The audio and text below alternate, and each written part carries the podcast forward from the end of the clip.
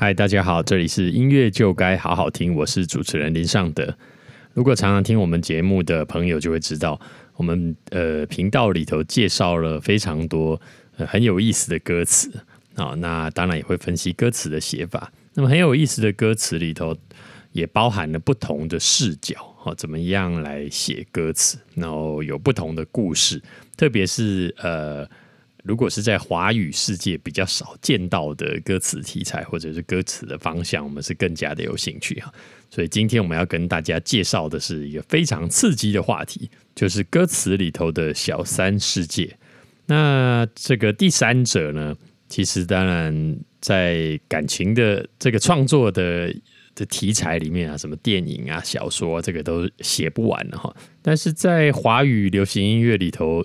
呃，关于小三的歌词是非常非常的少，那其实是很容易理解的哈。就是我们在呃做唱片的时候哈，这个 A N R 都会希望把好的东西写给歌手啊，所以你纵使是知道真实的感情世界会有男生啊女生抛弃男生。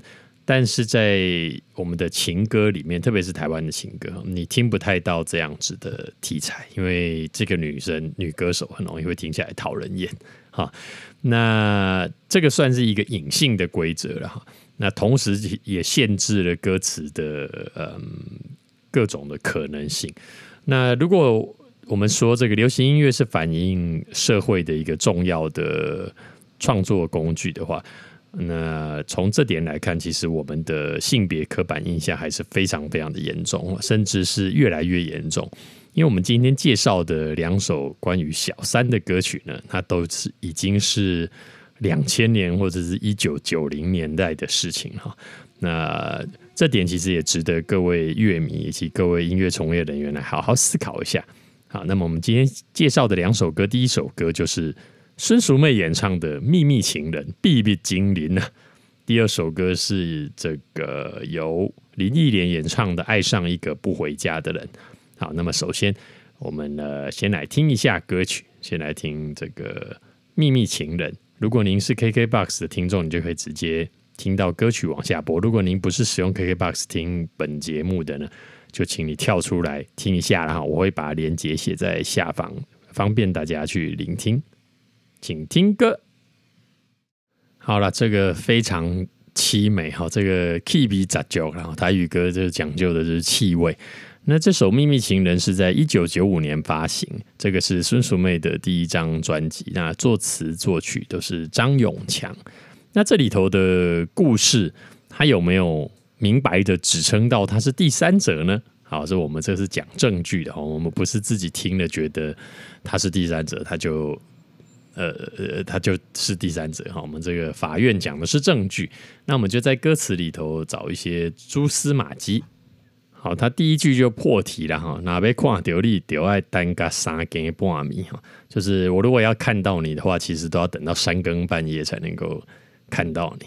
好，那这边的证据还不够。好，那后面这个主歌的最后一句就写说呃呃。在你的心目中，我算什么呢？是不能公开秘密的情人啊！所以由这一句出来之后，呃，从此坐实了这一个是一首小山歌的这个代表作哈。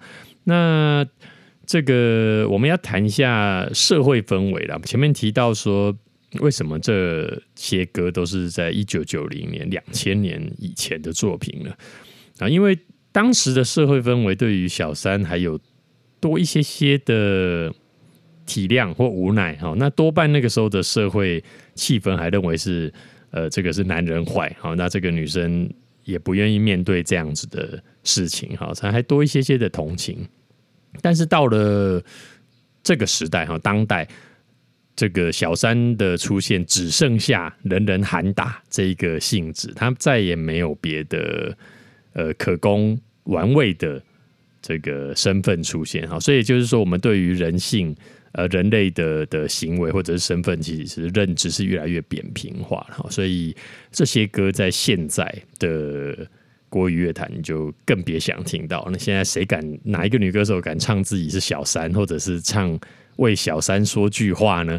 你一定会被人肉出草、数位出草啊！那这个肉熟被网友这个骂到死，所以这样子的歌曲操作就会是一个失败的 A N R 哈。所以我们一直讲说 A N R 跟歌词写作跟时代是有很大的关系哈。好，那么为什么这一首歌曲呃，在我们前面提到 A N R 都要把好的东西留给歌手，但为什么？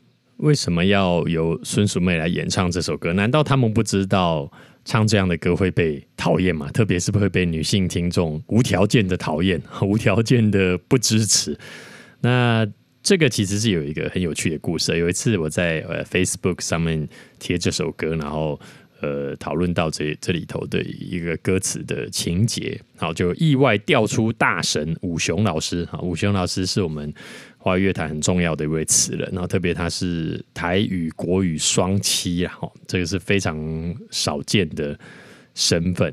啊，他他有一个部落格叫做呃只会跳舞的熊，里头有他的非常多的歌词写作的故事跟他的经验分享，哈，非常值得一看，请大家去呃搜寻哈。武是武功的武，英雄的雄，武雄，然后只会跳舞的熊，这是他的部落格哈。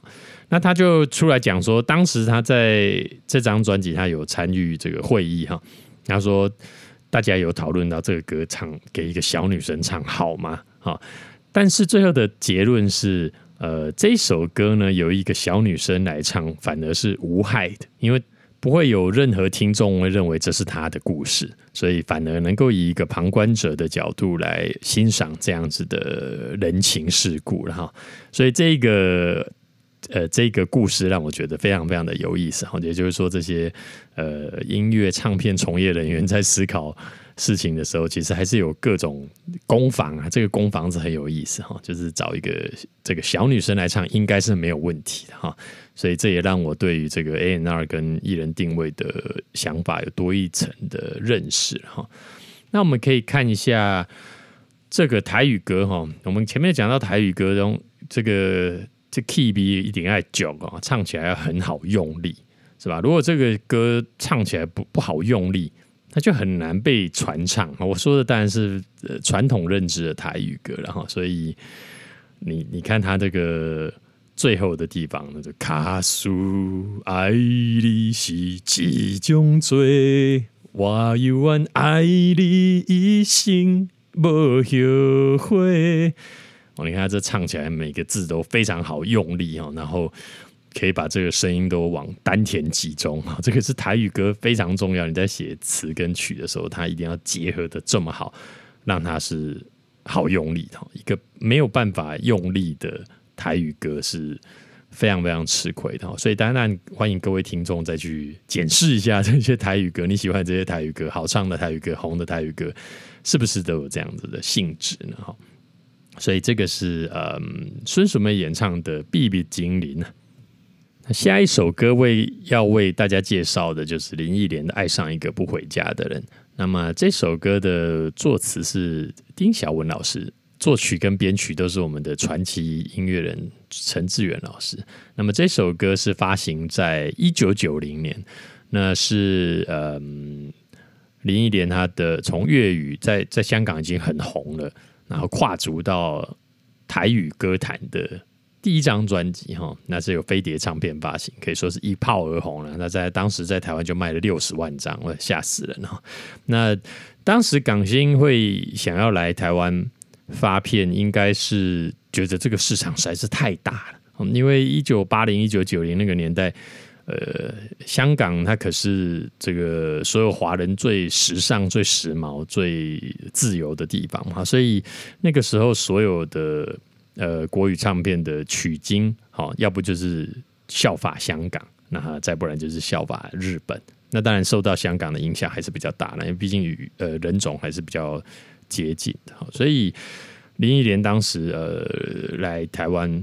发展，你想想看，六十万这个数字是在香港怎么这样都不可能达到的数字，以以这个人口这个比例来来换算哈，所以获得了非常巨大的成功。那么这首歌词在呃丁小文老师他在访谈中有提到说，其实他是他的一个朋友，一对呃就一对两个他的朋友的故事了哈。那他提到这个其中一个人就是一直不断的呃有就是有第三者，然后其中一个一直原谅，就是这样哈。所以他这首歌呢，他自己创作人并没有说这是一个主角是小三的故事哈，但是这个大家好听众们呢，就是纷纷。把自己的处境给跳进去，然后他爱上了一个不该爱的人，好，所以就爱上了一个不回家的人。那为什么不回家呢？好，这里头就有很多的的的这个想象。我觉得歌词流行音乐最重要就是让听众进入你的世界，所以他真正事实为何，或者创作者写的是什么样的关系，已经不重要，因为所有的人都跳入了这个的陷阱，对号入座，哈。那当然，在那个年代，呃，这样的歌词其实是非常前卫的，哦，就是从你想想看，我们的国乐坛从《桃花红》《李花白》过渡到一下就跳到哇，这种禁忌的爱，哇，这吓死人哈！所以爱上一个不回家的人，当时光是歌名就非常非常的呃，我想应该是石破天惊啊，因为那时候我也还太小，我也不了解当时的盛况啊。那么回头来看。这里头的的歌词写作，你会发现他会用字比较重，好，那个年代喜欢这样的用字重量，哈，你看，愿这是我自己愿意承受，哈，这样的输赢结果依然无怨无悔，哦，然后从来我就不曾后悔啊，美丽的相约，啊，何苦再去苦苦强求，苦苦追问。对吧？用字都是非常的重哈。那那是当时的时代喜欢。那那如果你现在的写法写这些用字，大家就会觉得你太老，因为现在已经变得比较虚无。然后嗯，对于未来大家没有那么多的肯定，呃，就是不太肯定。所以对于关系也一样，大家不会去呃。描述这段关系应该有一个很清晰的未来，所以就何来苦苦强求、苦苦追问呢？因为我对我们的关系也不这么确定。好，这是一个虚无的年代，自然歌词里头就不会有这么多的肯定跟这么重量的字眼出现。好，这个是歌词的时代性。好，那么就请大家来听听这首歌林忆莲演唱的《爱上一个不回家的人》。这首歌是一九九零年代的。这个女性的思想、女性的想法的一个写照。那时候台湾的经济已经起来了，所以呃，女性开始有了比较强烈的自主意识。那来自于她有了比较强大的经济自主啊，所以呃，当时的台湾你可以说是酒醉金迷啊，每个人充满了梦想，因为呃，觉得。明天都是充满了希望，是吧？明天会更好。那经济高涨的时候，每个国家都会发生这种事情。你说，在日本泡沫经济的一九八零年代也是这个样子，所有的歌曲都是非常的华丽。那在美国，在更早一点，也是一九八零年代初期，这个呃 New Wave 在最流行的时候，就现在讲 Synth Pop 了，就合成器流行乐 Synth Pop。这呃的那个年代也是音乐都极其华丽哈，然后日本大概是八零年代尾八到九零年代那个时候的音乐极其华丽，然后台湾就是九零年代八零年代尾九零那时候音乐非常的华丽，然后嗯非常的勇敢，那那个时候。大家不怕花钱，也不怕赔钱，因为他不管怎么样，我都赚得回来哦。然后股市也是一样，总之是整个社会都充满了非常的激烈的动荡的一个年代哈。那么，为什么我们要讲这个时代背景哈？那我们这个时候要换到另外一个地方哈，就是日本哈。呃，我我前面讲到说，台湾的歌词的性别刻板印象其实是很。很重的哈，那你看在粤语歌里头，呃，可以写很多不同的故事啊。陈奕迅有唱过自己是偷情的人啊，这个无人之境，然后他也有唱过他自己是呃什么一个计程车司机在跟后座的人聊天的故事，然后也有写过劳斯莱斯啊，我们讲过这个黄伟文的劳斯莱斯是写同志的，那而且是在歌词里头就写到哈，台湾的就是这些同志的。歌曲，就是一指同志的歌曲，大部分都是在 MV 里头处理。我们的歌词不会这么明白的写到这一段关系是同志，也就是说，对于呃感情的描写呢，其实是很这个叫什么三从四三从四德的，我们不会有太大的这个框架以外的描述哈。那我们要。今天要跟大家补充分享，我们来看看呃，日本他们在那个年代怎么写女性。我们要跟大家介绍是中岛美雪，中岛美雪是我非常喜欢的一个音乐人啊。那这个网上有一个传言叫做一个人扬起半片香港华语乐坛的女人啊，因为因为她的歌有六十几首歌都被呃翻唱过，包含任贤齐的《伤心太平洋》啊。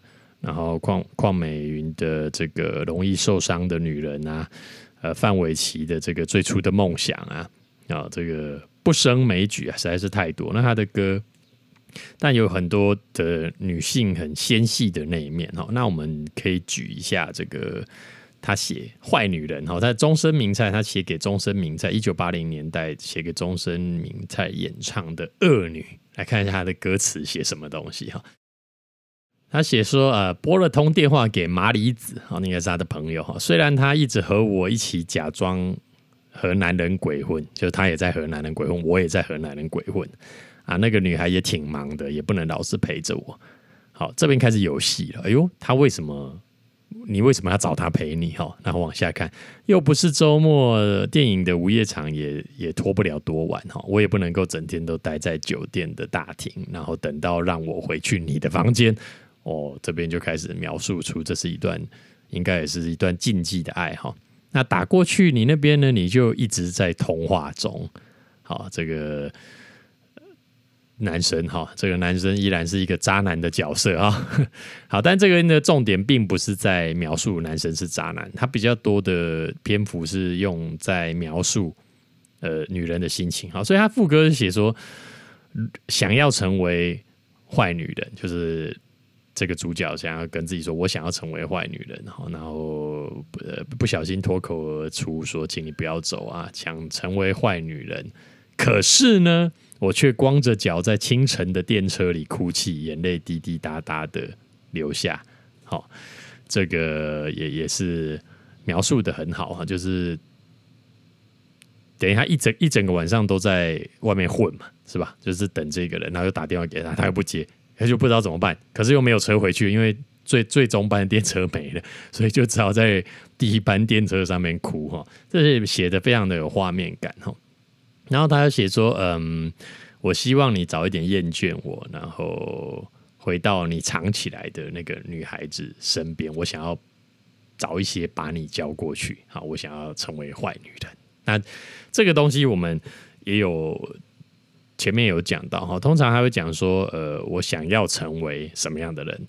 好，这句话真正的意思是我不是那样的人，我没有办法变成那样的人，所以才会我想要，是吧？所以你如果看到歌词里面会有什么，我想要自由，就是这个人不够自由，他才讲我想要自由。所以我想要成为坏女人，自然是他没有办法成为坏女人。